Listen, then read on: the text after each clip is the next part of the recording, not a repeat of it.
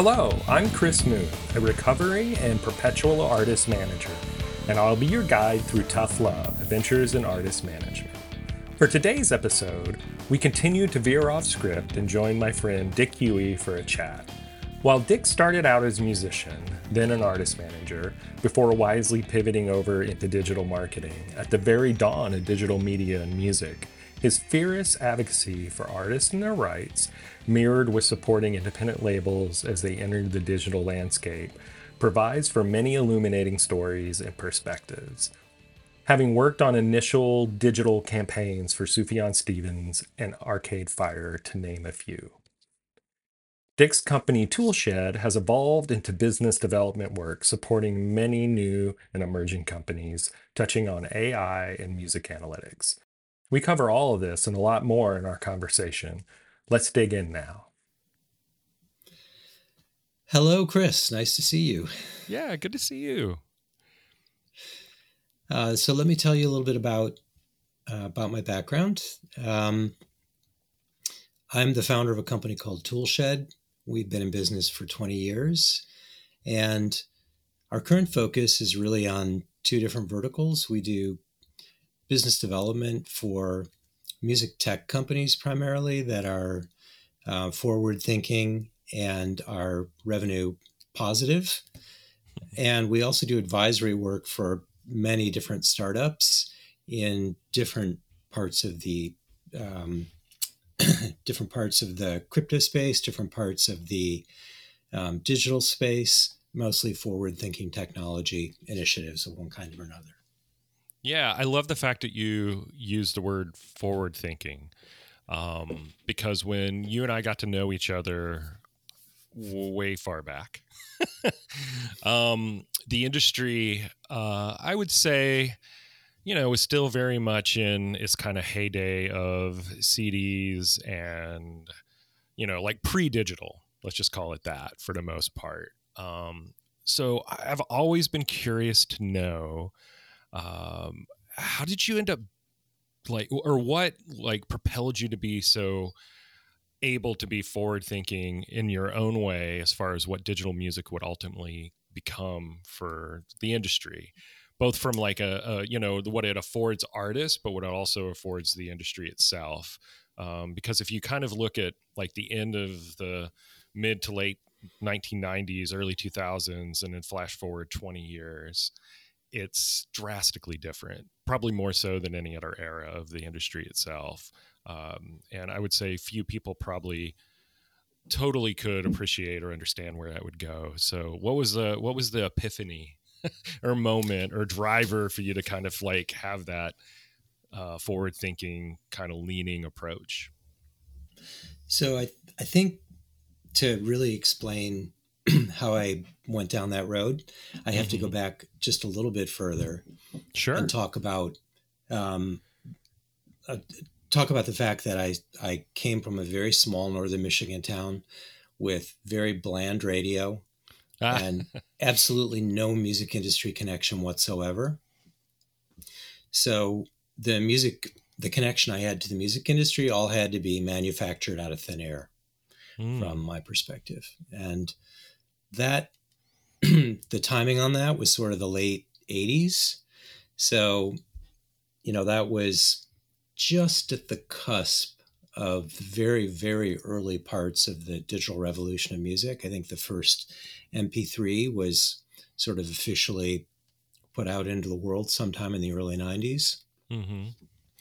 Um, but that's that's steps down the road. So, um, you know, I I was a really outgoing person.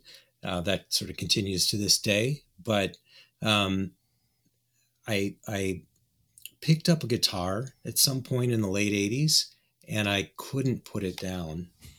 um, and it happened just about that quickly. So I started. I got to the point where I had practiced enough and was good enough that I could play out in clubs. Played out in clubs. Met other musicians from meeting other musicians, I came to a really important realization, which was um, I'm, I'm probably not going to be a professional musician, but I am actually pretty good at organizing and and helping professional musicians. And so it was from that that I wound up tying into um, my very first management client, who was a singer out of mm. um, Pacific Northwest. Actually, she was from Charlotte, North Carolina at the time, but she moved to the Pacific Northwest, named Shirley Dillon. And I heard Shirley one night when I was had just finished playing an open mic. I was walking out of a club. She started playing, and I turned around and walked back in, and I was just flabbergasted, couldn't believe it. Um, so it sort of it sort of grew from there. Actually, um, you know, I I very quickly set up a little office in my house, and as far as I was concerned, I was in the music business and I was a manager, and you know, this was around the time when um, you were just starting to get consumer adoption of, um, or maybe not consumer adoption, you were just starting to get consumer access to the World Wide Web. Oh, okay. To the internet. And so this is where I connect into your question. So most of what I did, I found I could now do over a 14.4K modem moving very, very slow, but I could find resources and things to use for my little management business on the internet. Hmm. It's also around the time, maybe a little bit later, when I first was exposed to digital music. So I didn't come into the music industry with a, a history of, you know, the physical side of the business um, so much. I mean, that was still the predominant platform when I started, but um, I didn't have a very long history exploring that. And what was right in front of me was the digital world, and that's how I got interested in in, in that piece of it. And then there, there's more to talk about, but that's that's the basics of it. Yeah, no, I'd forgotten about um, yeah your touch point in artist management and yeah, like so many people, um, you know, starting out as a musician or dabbling in that, so to say, and then um, you know just being uh, interested in, in being supportive of of the good uh, and and you know impactful artists that are around us that you stumble into uh, is is kind of uh, I, I I don't know. I I kind of see the parallel to that to also I would assume having a vision to where you know that kind of forward leaning um, opportunity in the digital space would kind of present itself over time. Do you feel like that that kind of lends itself um, in a similar way? Well, it presented like itself vantage point. it presented itself over time to me um, because, again, sort of out of necessity. You know, mm. I, I had decided that I was a quote unquote music manager, but uh, you know, I was maybe if I was on in a good year, maybe I was bringing in a couple thousand dollars a year in music management, in commissions or whatever it was, helping to book uh, mm-hmm. short tours. So for me, the um, the presentation of the digital world sort of came at the at the tail end of um, of me thinking about how am I going to make some money. Well, um, I love working with computers, always have. I'm a good teacher. I was a windsurf instructor um, back when I was in um, mm. late high school and early college. So I like to teach people, and I thought, okay, maybe I can maybe I can do some freelance teaching of com- computer skills. So this would be I don't know spreadsheet, early spreadsheets, Word Perfect. I mean, you maybe you remember some of these, oh, these oh, wow. very early Lotus one, two, oh, three, yeah. all that early stuff. So mm-hmm. I found a company that would let me teach that on a freelance basis in North Carolina, where I was living at the time, and then literally all my other time was spent working on music. So that way I could just barely pay my bills and spend all my time working on music. Um, and so by the I would say that during the time period where I was actively working as a manager was about a seven year period. Um, I also did quite a bit of tour management that wound up being another way to make some money. And this all sort of led mm-hmm. to um, signing first one and then a second band to the Beggars Group, to Beggars Banquet specifically. Oh, okay. Um, that that was the band June and the band Stella. June was from Chapel Hill. Stella was from Nashville. And mm-hmm.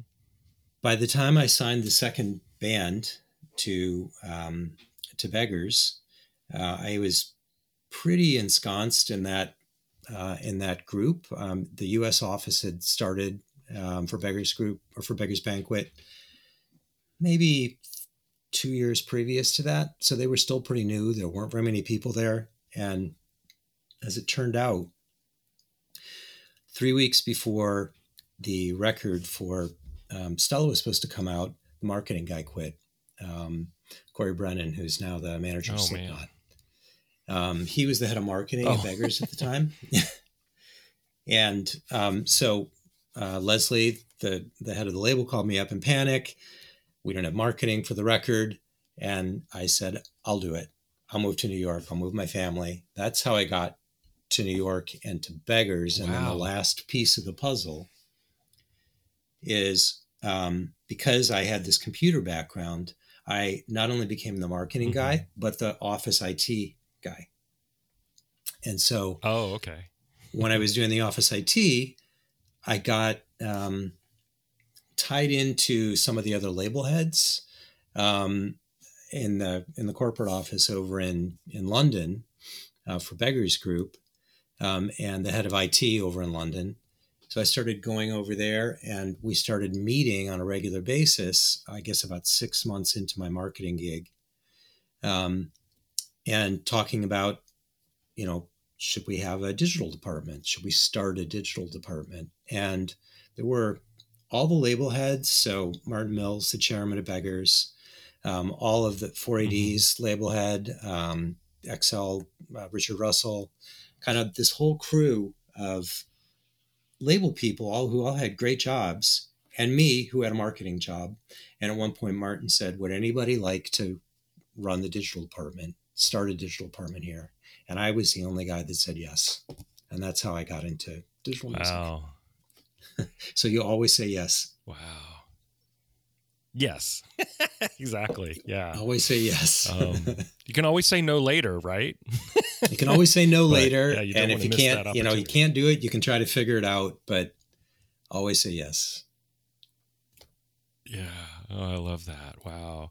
So what was that like then? Like jumping into that um, probably you know obviously with you know on a personal uh, you know kind of history perspective probably feeling like oh yeah i'm built for this but you know by and large the industry was still pretty young towards the digital you know side of things so like what what did that entail as you kind of started carving out that job and was there a lot of kind of counterparts in other label groups and other places doing something similar, or was it a little bit more kind of finding your feet as you went along?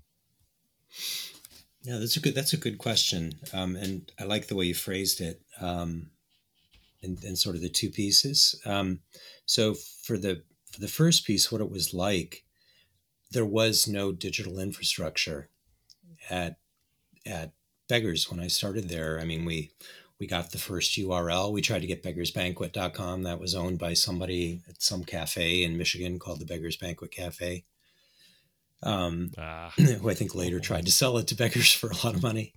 Um, but uh, we had beggars.com. Sure. So we got beggars.com, we got xlrecordings.com, 4AD.com, all of that. And um, mm-hmm. there also was no licensing infrastructure. So, you know, it was it was right at the start of this period when I had really sort of started messing around a little bit with um, with digital music and and understanding how digital music tied into the sort of generalized IT background that I had. And you know, I mm-hmm. realized pretty quickly that we didn't have we didn't have a license framework for digital music.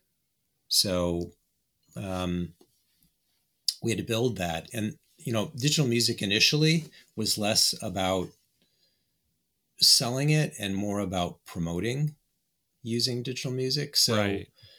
Um, you know, it was kind of a storybook time for me. I mean, for, first, just coming to the Beggars group out of, you know, basically hustling around for seven years and having a lot of fun, doing a lot of cool music stuff, but barely making a cent, to all of a sudden having a stable wage, a job that I went to, you know, 10 a.m. to 7 p.m. every day um, in New York City mm-hmm. At an independent record label that had the Pixies and the Breeders and Prodigy and, you know, just this incredible stable of music. And yeah, I mean, it was a total pinch yourself every day when I woke up. I was, I kept thinking, what am I doing here? How did I get this job? And, and, you know, so when we started doing licensing, we had to build a licensing framework. And I got to do that with Martin, which was just the thrill of my career. I mean, Martin mm. is um, such a, first of all, so smart. Second, such a visionary um, and an incredible champion for independent music. I mean, I don't think I could have started at a more interesting and, you know, introspective and forward thinking label. Um, yeah. I, you know, one of, I know this, I, I just want to talk for a minute about Martin, but one of his incredible skills, I think, as a label owner is his ability, no matter what the, no matter what the delivery platform is, to be able to think about it mm-hmm. and not get hung up on the tech, but just think about what is, what's the product? How's it being transmitted? Who's sharing in it? What does that mean in terms of percentages? He's mm-hmm. so good at that. And so I had, wow. you know, this sort of three and a half year period where we traveled around, we met with all the early digital services, and we also built a whole framework for sharing um, MP3s with, uh, you know, in a hmm. uh, giveaway sense with rollingstone.com and with all these other early digital outlets. And it was just, it was so much fun. I had great, great time doing it. And, um, you know, the labels started doing fun digital promotions. I can still remember the first digital e card I did with Peaches. I remember coming in and putting together a oh, scratch wow. and sniff e card with Peaches. there was all kinds of fun stuff. wow. I mean, it was crazy. And then, you know, of course, at the end of my tenure there, they acquired Matador Records. They also licensed the digital catalog of 4AD to Atomic Pop for a short period of time, and then Atomic Pop went belly up, and so they got the catalog back. Um, oh, okay. I mean, it just was there was something new every day, and it, it really was was yeah super fun. Yeah, and and uh, and by new, like a whole new landscape. a whole ways. new landscape. And, so, and I didn't enter. Oh, sorry, I didn't enter the se- answer the second part of your question, but I can get to that in a minute if you want to ask me something else. Oh, that's fine. No, no, no worries. Um, I was just wondering, you know, thinking about the licensing component of it, not to get too into weeds with that, but I remember working with an independent band that um, did a collaboration with JJ Abrams and we were wanting to put music up on iTunes. This would have been as iTunes launched or right around the time, right after. And I remember getting a, a an agreement from Apple um, that was pretty lengthy uh, for licensing this particular record, or not really licensing as much, just you know putting it up on iTunes. But there wasn't like um, there wasn't like a negotiation really. I mean, it was Apple. They're like take it or leave it but I mean, what did what did licensing like from a framework even look like for in at that time for a promotional purpose component of just purely marketing and essentially giving away MP3s to, um, you know, get interest in an artist. Um, so was it like a, was there time limits on it or limitations or like I'm just curious like what what that would have been, uh-huh. you know, in comparison to what you're used to seeing nowadays. Yeah, so so it's important to establish the time frame. This would have been the late 90s. This was before mm-hmm. the internet crash. So there were lots of digital outlets around, lots of companies that were promoting music, spending music, or spending money like water in some cases.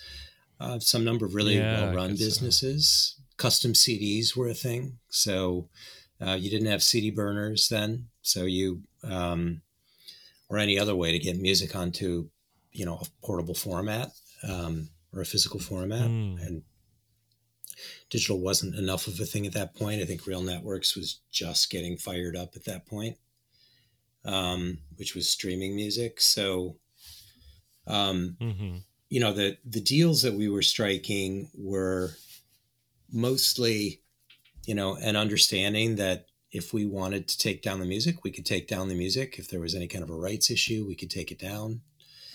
Um, Hmm. you know, they warranted that they weren't going to sell the music. It's maybe not as, I don't know that it would have been as complicated as you might think it would be, bearing in mind that we've had 20 years to sort of think about all the complexities of music. This was the super early days and there was no framework. So, um, Right. you know, what we were trying to do was just make sure that they understood that they couldn't just rip the music off a CD and put it up um, online promotionally. That we had to give that to them, Right. and that's Gotcha. what that's what the deals did. And then, you know, on the on the digital music service deals, also remember that iTunes wasn't around then. Um, Right. became Apple Apple Music, obviously, but they weren't around in 2000, 2001. That was 2004 that they showed up in the picture. So prior to that, it was Rhapsody and eMusic, um, which when I started working Yeah. with them was Good Noise and Liquid Audio. So these were all digital Wow. formats that were being experimented with, and we licensed all those. You know, I got to license this incredible Beggars Group catalog to those companies too. Mhm.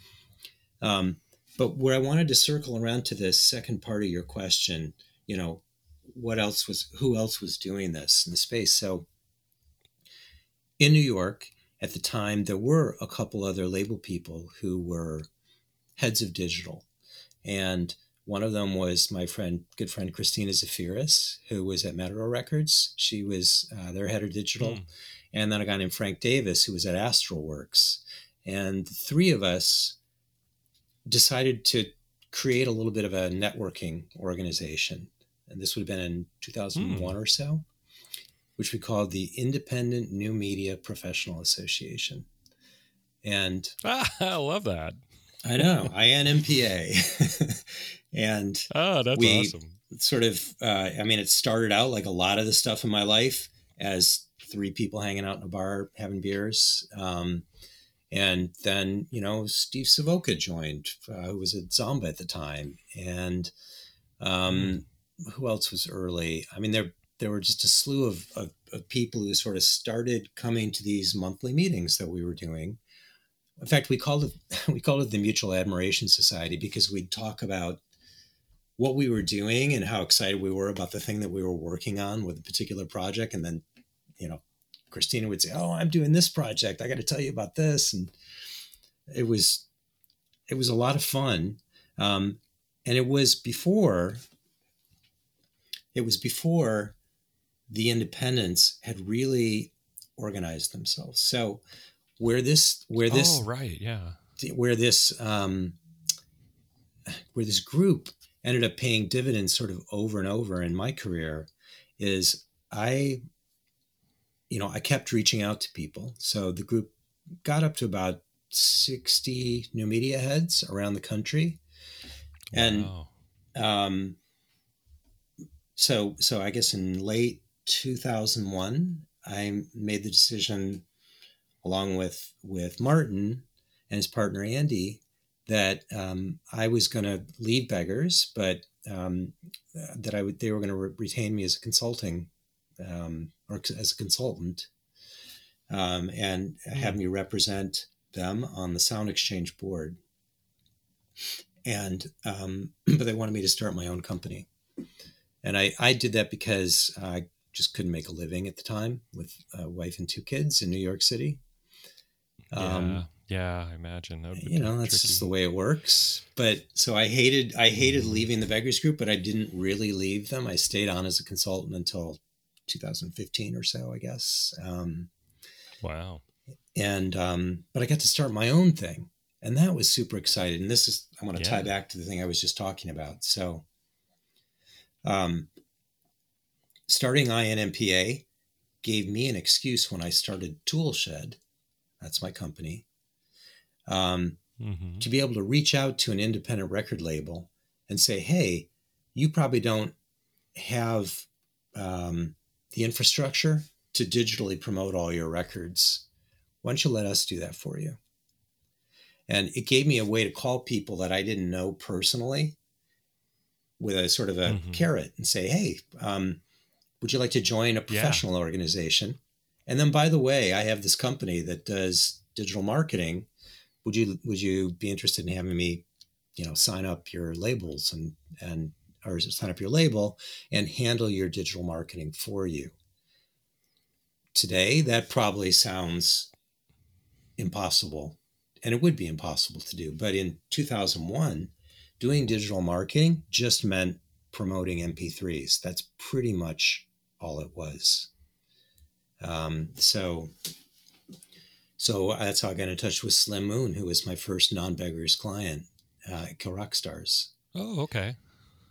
So Slim um, said, "Yeah, let's let's let's have you work with us." Um, and so when we did a deal back in those days as, as Toolshed, we would handle all of the, the all of the digital marketing for every project, for every record that the label put out.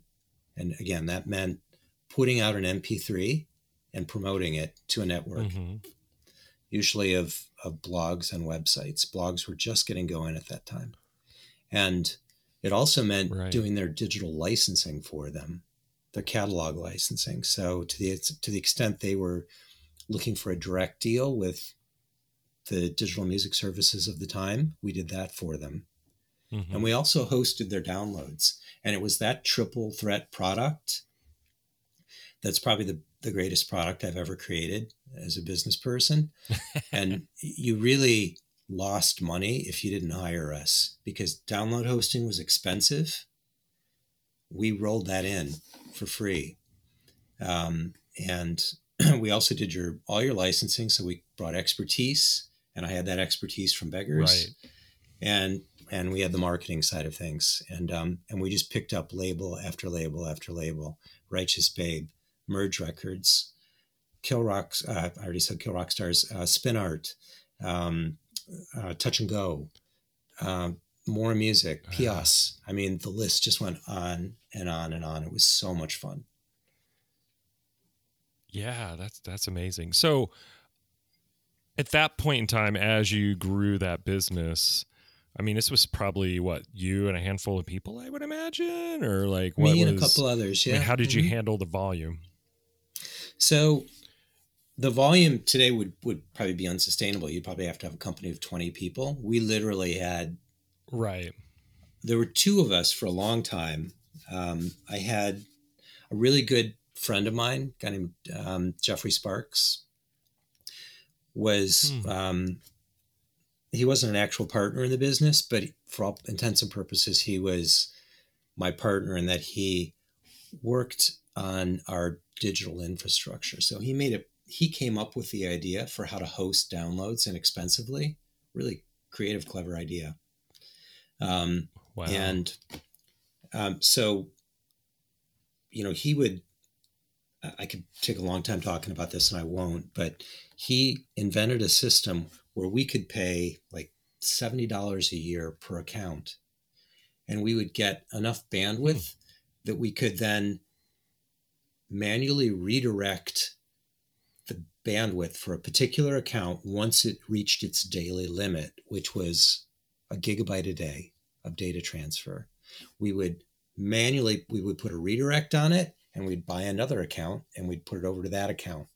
And as we added hmm. customers and clients, we found that we could have about six or seven accounts. And with that, we mm-hmm. could handle most of the download traffic that we were hosting on behalf of labels, you know, who were paying us thousands of dollars to to do these services for them. We could, you know, host the whole thing for, you know, six hundred wow. bucks a year. I mean, it was a great, it was a great idea. Uh, I give Jeffrey full credit for it. Um, Jeffrey was around for a couple years, um, and then my sister in law came to work for me, and um, she took oh. over. She really built out the blog piece. She was a voracious reader, still is a voracious reader, and she built out the mm. blog network that we used. And this was the, you know, this was when Scott from Stereogum was still working at VH1. Mm-hmm. Um, I mean, really early days, people were just starting to put blogs out, and we became yeah. the company that did blog marketing. So that paid that, that paid all kinds of great, great, um, uh, or brought all kinds of great opportunity to us. I can tell you two quick stories. One of which is when I sure. first signed up Merge Records. We did that at South by Southwest mm-hmm. in I think 2005 and I remember how excited I was because, first of all, it was Merge Records. And second, um, yeah. they were talking about our first two projects. And they said, So we have two projects. The first one is this artist, Richard Buckner. And I was like, Richard Buckner? I know Richard Buckner. He's, I tour, you know, I, I, uh, uh, the artist that I, the first artist I ever managed was signed to the label he's on, Glitterhouse Records. I'm so excited. I, I can't wait okay. for this record. Who's the other band? And he's like, Laura's like this band Arcade Fire. I'm like, who's Arcade Fire? Yeah. so uh, you know, I put out both records came out the same week. And as you well know, one of them wow. completely blew up our server with the first download we put out, and the other one didn't. And um, wow. even though, uh, you know, all due respect to Richard Buckner, but uh, that was a fun one. And then the other right, project right. we got around that time was um, Asthmatic Kitty and Sufjan Stevens. And that was another one. Yeah, where, okay. You know, this was for the Chicago record. And I had a connection to his father um, through my hmm. aunt. Uh, they went to the same um, oh, okay. high school together, Leelanau School in, in northern Michigan. And um, so I triangulated that. I got to uh, Sufjan show at the Mercury Lounge and met with Lowell, and he said, "Yeah, let come on on board." And that was another one where, you know, we we put out wow. probably the track Chicago through our little network, and it just exploded. You know, it was we were panicking the day that went out because it just went was going through server through server through server through server of hitting the the limit of the downloads and we had to do all this manually change the redirects manually. Oh, so wow.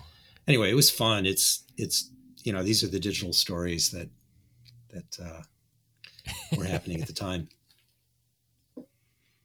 Yeah, but I mean that that springs to mind just the reality of like how quickly music could spread in a way that wasn't really as organic, I guess, maybe in some respects, as you know, I mean, really up to this point, it was more regional through radio, you know. Uh, I would guess as far as how people would really experience or, you know, hearing something in a record store or whatever. But now, uh, you know, getting online and, and hearing it and downloading it and experiencing it, uh, you know, pretty much anywhere. Um, that was what fascinated me the most when I finally kind of like got into like reading blogs and and getting i mean it's like wow there's real people behind these you know um, these little windows into the world sharing their opinions on stuff. And uh, i don't know i just found it super fascinating you know from a connection point. I mean i remember going to la and meeting up with and i'm god i'm gonna space on his name off top of my head a guy who runs Aquarium Drunkard.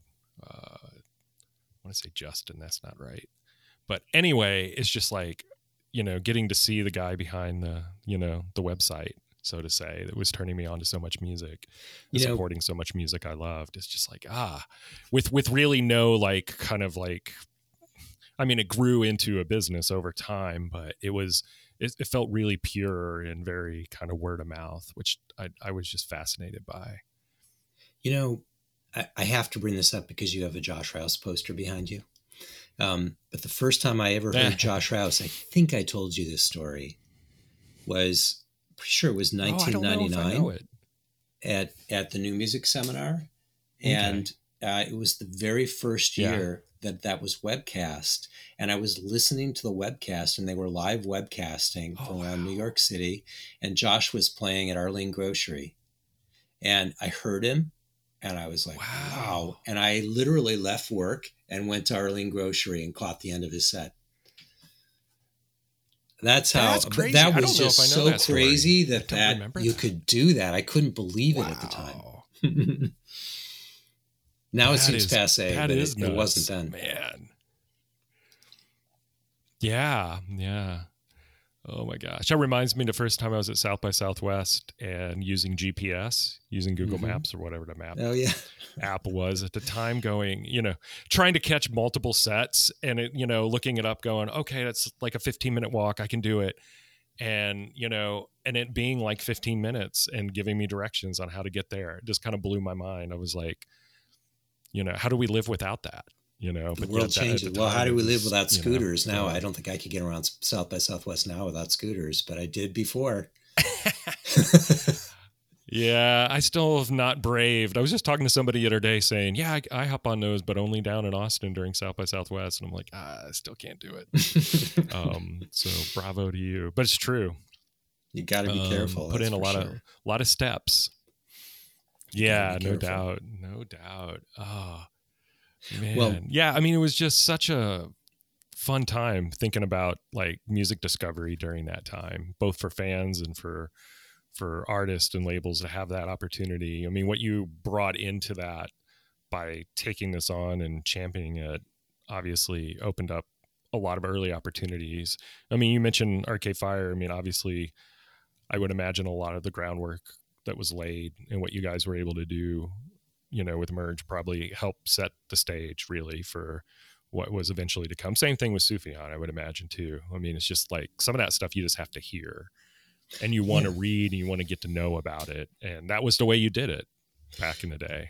You know, that was the way you did it. And and we built a strong enough network that we could we could get music in front of people. I mean, we really I had a really good mentor. I had the Beggars, you know, group uh, sort of as my the vision mm-hmm. of what a music brand is. So I built my company like that. I thought if I associate with other similar music brands, the Beggars Group, I'm going to have a really interesting, you know, strong brand in music, and and you know that was the way it worked mm-hmm. out. And that then when we when projects came my way like like the first Sharon Van Etten record or the first AA Bondy record, mm. you know, mm. all of these records nobody had heard of and and um, uh, or just a very small number of people, and uh, or the first Civil Wars record. I mm-hmm. mean, for an even bigger one. Um, yeah, all of that stuff came through our company first, and it was really fun. Wow, to get the, you know, sometimes. I'd have a CD that had been sitting on my desk. This was this way with Sharon Van Etten. I had a CD sitting on my desk from Greg Weeks at Language of Stone, who had put out, who put out the first record, and it was sitting there for mm. I don't know, like two months, and I finally picked it up and I put it on and I heard that the first song on the record, and I just like dropped whatever I was doing, got on the phone, got Greg on the phone. I'm like, tell me you have don't have somebody working on this yet. Nope, nobody's working on it. Nobody's interested. like I'm interested. Aww. So yeah, anyway, awesome. it was it was a lot of fun.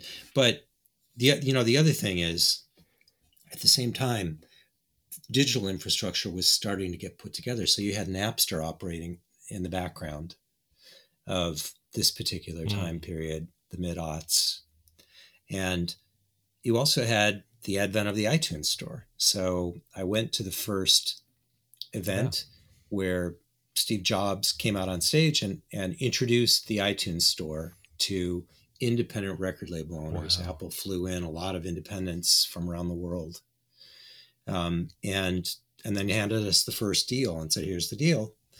And so you know, we talked about that, and we that was the point at which you could negotiate, uh, you know, really negotiate, and and so we negotiated that deal, and um, that sort of kept my interest peaked because you know after that it was hmm. um, let's see what would have come next i guess and in terms of services. Spotify wasn't until 2011. Um, well, I guess in any case, there were domestically. But, yeah, domestically there were. But when did? Yeah. Yeah. No, I was trying to think of like wasn't I'm trying to remember wasn't Spotify in Europe though like in 08 09 maybe? Yeah. They were 08 like ahead of launching here in the states. So okay. So this this is probably a good segue into the into the more recent time period for me, at least as far as my company's concerned. Mm-hmm. So a- around the time that Spotify was getting started in Scandinavia, maybe 2008 or so, we were starting to, mm-hmm. or I was starting to realize that uh, more and more income was being generated by digital music. And that meant that labels were starting to take away this exclusive relationship that we had for digital marketing and digital licensing. They were hiring their own new media right. people, digital people, and and you know that freaked me out at first, um, but um, you know we pretty quickly moved into the social media space, and we were able to work in that space super early in that space for about three years. Um, but then in 2010 I heard about Spotify. I think I heard about it from my friend Steve Savoca, who's now at Apple Music, and hmm. um, I reached out uh, on behalf of Merge Records, who I was representing at the time, and got in touch with Ken Parks, who was running the very small U.S. office. It was, it was there were three people, um, and they were working out of the wow. Island Record office, and um, it had not launched in the States, but what had happened, um, 2008 or maybe 2007, Spotify kicked off. And I believe in 2008 or early 2009, they signed a deal with Merlin, which is a collective that represents independent record labels around mm-hmm. the world, negotiating collective. And so there was this deal with Merlin that was done, but not many of the US independents had signed it. So Spotify, hmm. um, I went in, you know, to to this meeting with Ken, wanting to talk about merge, but also wanting to talk about, can I help you bring the independents into this, you know, new digital service that you're that you're launching? So they hired me as a consultant, and that was when I started to switch a little bit um, in terms of our hmm. focus. Mm. Um, of kind of starting to move out of the marketing side of things and moving into working on behalf of music tech companies that were looking to license music and needed to acquire licenses from the independents. Um, and Spotify was our first client for that. Right. So we, um, wow, you know, there were, I guess I was number four in the U.S. office as, at, but as a consultant. But um, lots mm-hmm. of days I'd come in, there'd be nobody there, and um, and I, I, was working on the independents, and so was able to get the early Sub Pop deals together and the early, I mean, lots of labels, Jade Tree, a whole bunch of them, um, Dischord. Um, so, um, and, and and I mean, it was a very, you know, this is the, the point at which the music industry had really been quite decimated by yeah. by the you know the move um, for, first by the by the recession here, um, and then also just by Napster um, and and its and its uh, follow-ons, um, and um, mm-hmm. you know streaming hadn't taken hold yet, so I think mo- many of the people who were in a position to to to try to find a solution on behalf of catalogs thought, well, streaming feels like a good solution. You know, that feels like an opportunity and a way to start generating revenue back. And of course, that slowly grew, and then it grew more quickly to where we are today, which is a much different place um, with it, you know, with its problems yeah. and opportunities. Yeah. Does it did it ever feel? I mean, there's such a drastic uh, shift in format, really, and how you experience music um, during this time frame. You know, like I, I feel like fortunate being 50 this year, like having remembered an eight track, you know, bought my first vinyl in 83, Synchronicity, still own it. Hmm. Son was listening to it the other day. Uh, and then moving to cassettes for portability and CDs and then digital downloads. I remember being at Amoeba Music in LA wanting to buy the second Damien Rice record and knowing enough at that point in the industry that if I went back to my hotel room and downloaded it on iTunes, he was going to see more money for that than if I bought it, you know, at, at Amoeba. So, um, you know, thinking about all of those components, uh, I was never a huge, huge fan of like digital ma- maintaining MP3s or digital files in general.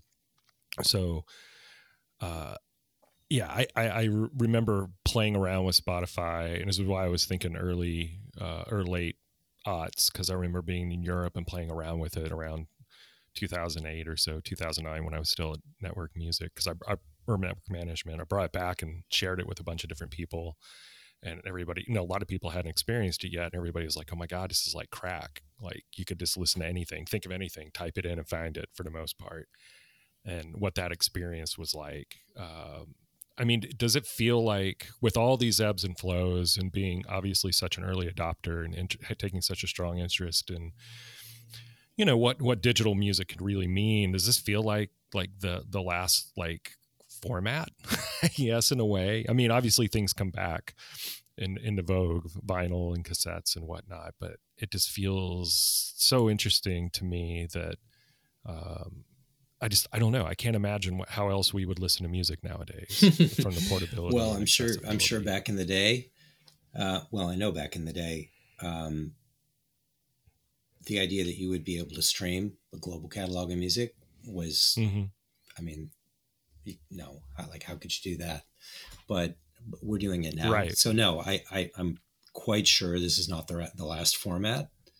Um, I will say that you know, after having that experience working with Spotify, I got to I got to a point in my career where I thought, okay, now I need to start fixing some stuff because hmm. you know it's not this isn't just about I mean Spotify was that a little bit that the, the music industry itself required um, a new way to monetize uh, IP, monetize mm-hmm. masters, um, and and songs, but um, I was thinking uh, after after the Spotify experience, I was thinking a lot more like that about that, and you know, I kind of got into. Um, first thing I started thinking about was is the is the pro rata distribution paradigm the right one? And um, in maybe hmm. 2013 or 2014, I presented an a very early version of user centric at Medium um, like, what if you sliced up oh, revenues wow. this way? And, you know, I'm, I'm not going to claim that I was the first person that had that idea, but I did take a pretty public stand for many years hmm.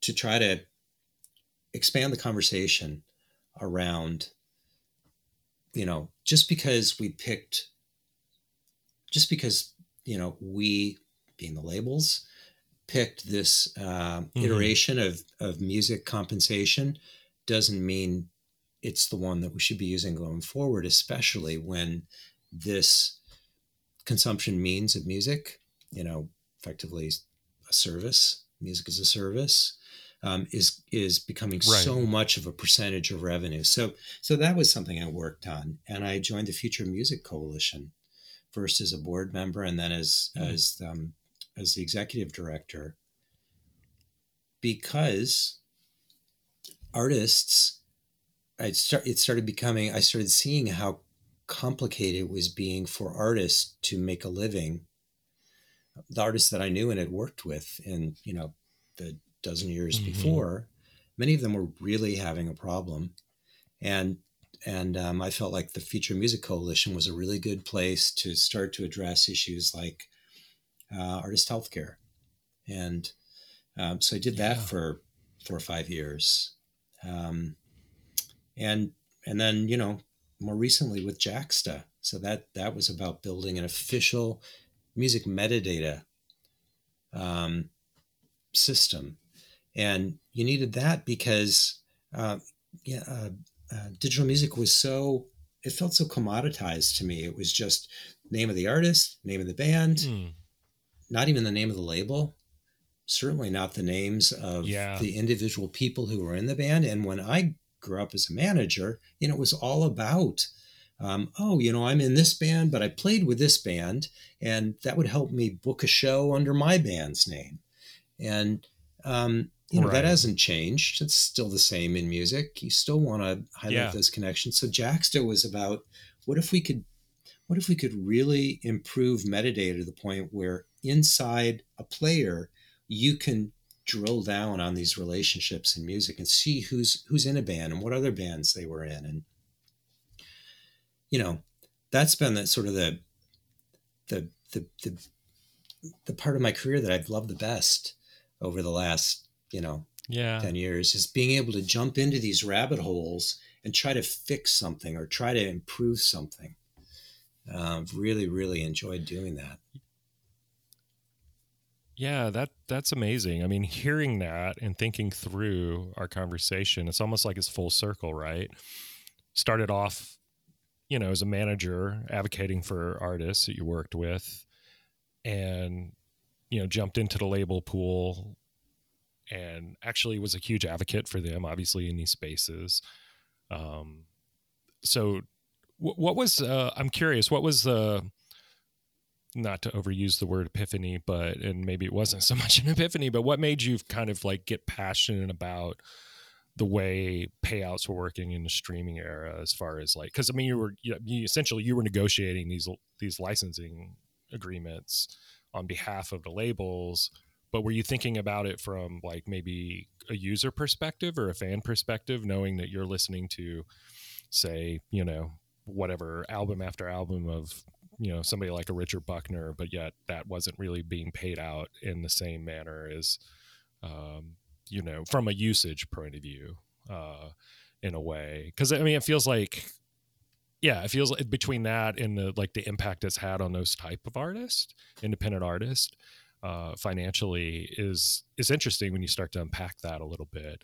Um, sure, you know, it's like that kind of somehow got lost in the shuffle you know to some degree like oh this is this isn't a huge amazing opportunity for for for the business uh, for labels to monetize and continue to uh, distribute for lack of a better word these amazing catalogs of music but the people that played on them you know are anonymous now by and large because they're not really you know you can't you know you aren't able to see who did what and where and what they contributed to and you know obviously those payouts don't trickle down in the same way um, yeah i mean yeah. it is it's almost a problem that kind of arose that i don't think a lot of people had a lot of foresight into well so you know what i would say is a surprising number of the deals that you know initially emerged in music were I felt like the business models were, for lack of a better idea, 50 50 splits kind of things. Like, okay, gotcha. Let's just split yeah, yeah. 50 50. Um, that, that wasn't everything, but that, but a lot of the early deals look like that. So, you know, by the middle of the decade, mm. um, remember where I came from. I came from the primarily from the independent label space. I mean, we these days we do a lot of work with the majors right. too, on the licensing front in particular. But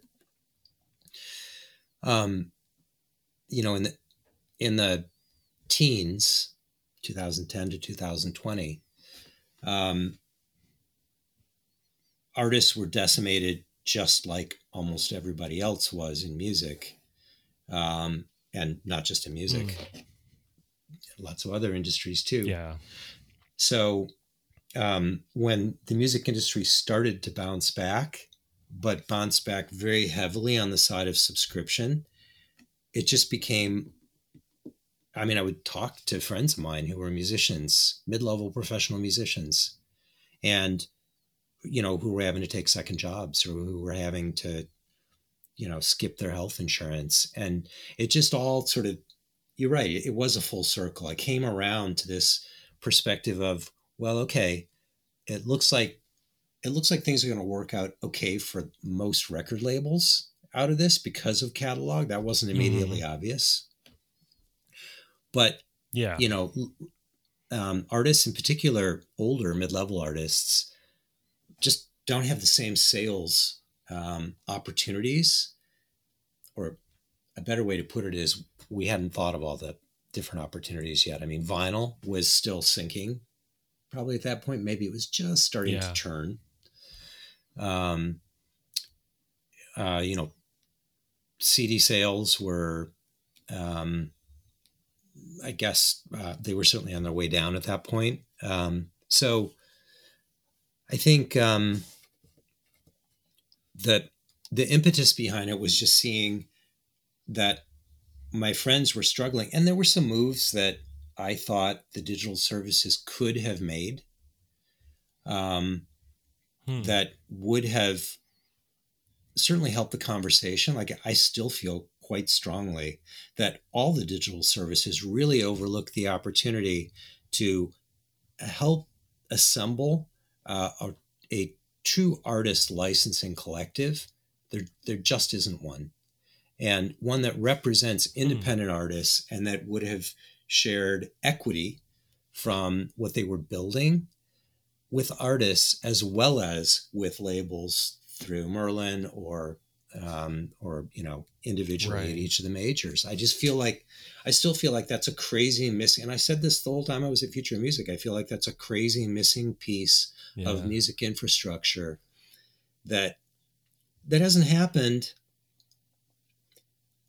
yeah, I mean, remember the independents, the independent record labels. It took, uh, it took a leader in that field, a a label leader, someone like Martin Mills, to start to assemble. Mm-hmm. You know, these individual record labels that were really pretty much fighting against each other it was like a herd of cats. Musicians, in many ways, are the same.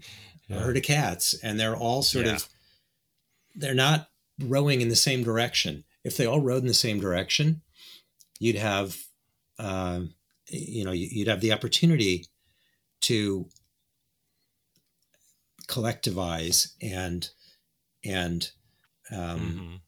share in the collective growth of this. And you know, there are people, there are a lot of people who talk about this on a whole bunch of different levels. People like Jeff Price, who runs Audiam, You know, I was an early consultant yeah. to TuneCore, um, and um, when they were getting started, uh, when Jeff was running it, and he talks about this a lot about the the equity value of businesses, and you know, a lot a lot of unions do too, but there just hasn't emerged a an entity that has been able to step up on behalf of assemble and then step up on behalf of enough um, independent uh, artists of, of any size, mm-hmm. whether X majors or whatever they are, um, to claim right. this. So, so that made me think I got to do something.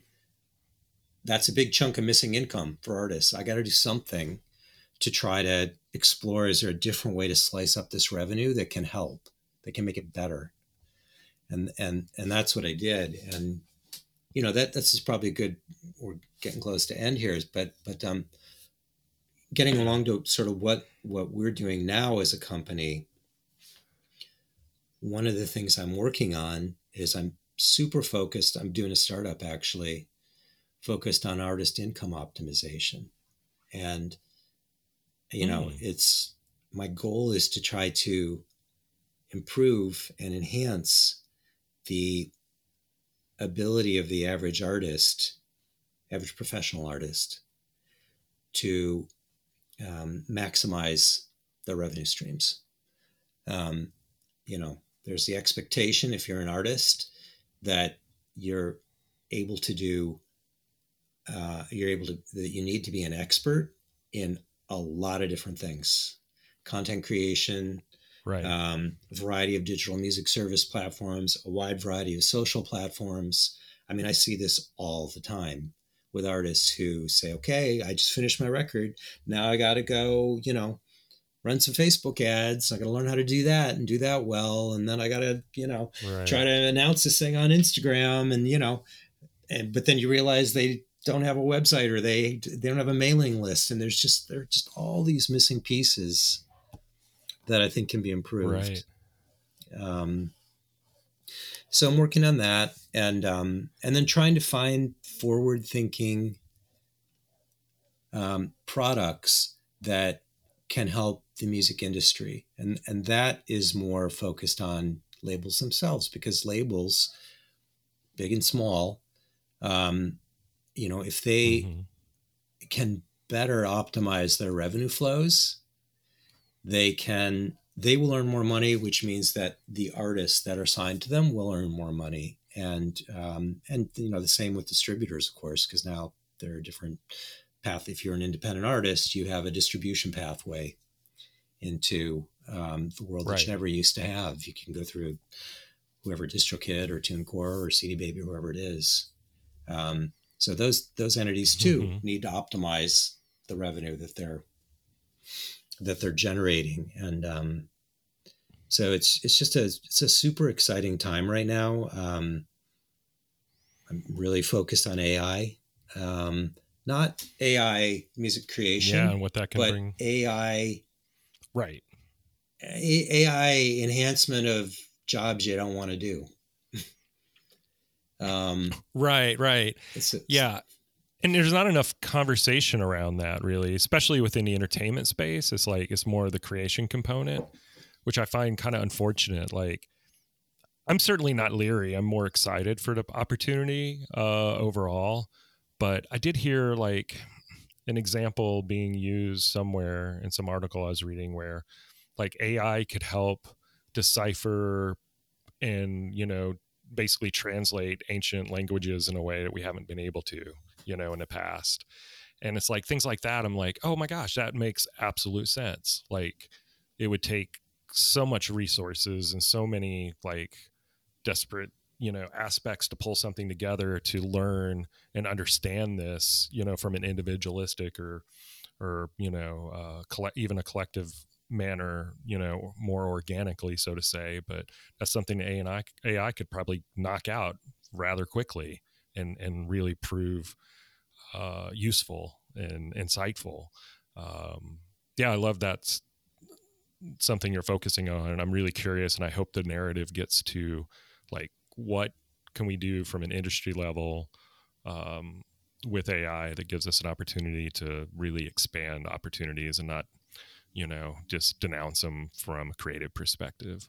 I, you know, I mean, creatively, I think you're going to see through all that. Sincerity is what really, I think, what people connect with, mm-hmm. and authenticity. And it's like you're not going to find that anyway from a creative perspective. I mean, I get, I get, there's a lot of nuance in that, so I don't want to totally denounce it as, as something as simple as that. But um, you know, there's a blessing and a curse within all that, I suppose. Uh, but yeah, I'm anxious to see hopefully uh, a, a, stronger narrative towards the opportunity there.